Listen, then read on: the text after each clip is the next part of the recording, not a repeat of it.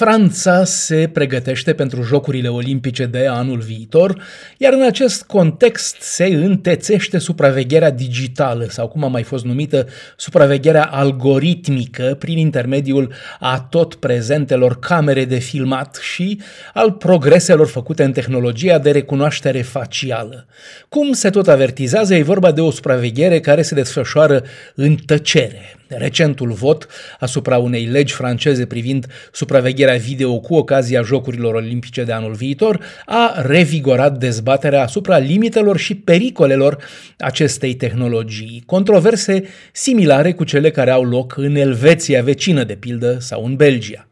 Camerele de filmat și-au făcut de mult apariția în spațiul public în țările occidentale, în unele, precum în Marea Britanie, acum mai bine de două decenii, chiar înaintea unor țări totalitare, cum este China. Mai peste tot, camerele de filmat au fost instalate inițial într-un vid juridic. În Franța, Jocurile Olimpice de vară de anul viitor, pe care le va organiza Parisul, au motivat autoritățile să întărească sistemul de securitate cu această nouă tehnologie. Supravegherea video algoritmică constă în analiza imaginilor de către mașini de inteligență artificială și nu doar de către oameni. Uneori, imaginile sunt analizate exclusiv de către mașini și tocmai algoritmii inteligenței artificiale vor fi cei care vor fi responsabili pentru detectarea oricărei situații considerate alarmante, cu potențial apoi pentru o intervenție a poliției. Sigur, guvernul francez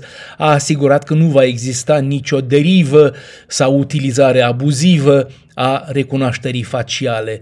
De pildă, sistemele de recunoaștere facială în scop de identificare sunt utilizate acum pentru accesul la stadioanele de fotbal. Preocupările franceze se regăsesc și în Elveția. Institutul Edgelands a publicat rezultatele intermediare ale unui studiu privind camerele de supraveghere din Geneva.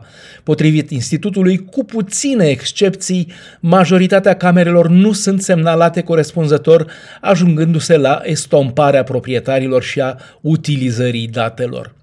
Căile ferate elvețiene au anunțat recent că și-au mărit sistemul cu 10.000 de camere și că operează de acum cu aproape 25.000 de camere la scara Elveției. Această tendință poate fi constatată și în alte companii de transport, precum și în spațiul public în general. Problema e că lipsa de transparență în ceea ce privește utilizarea acestor sisteme nu permite societății civile să aibă o imagine de ansamblu. Tehnologia fiind foarte recentă, nu există o legislație precisă nici la nivel european, ceea ce contrastează cu strictețea absolută cu care se legiferează în întreaga Europa în domeniul datelor personale accesibile pe internet, așa numita lege GDPR. Unii ar putea spune chiar că e ca și cum datele abstracte ale persoanelor sunt mai importante decât imaginea lor, gesturile sau traseul nostru cotidian prin spațiul urban, filmați fiind noi și înregistrați de dimineață până seara, deocamdată cel puțin. Bruxelles, Dan Alexe pentru Radio Europa Liberă.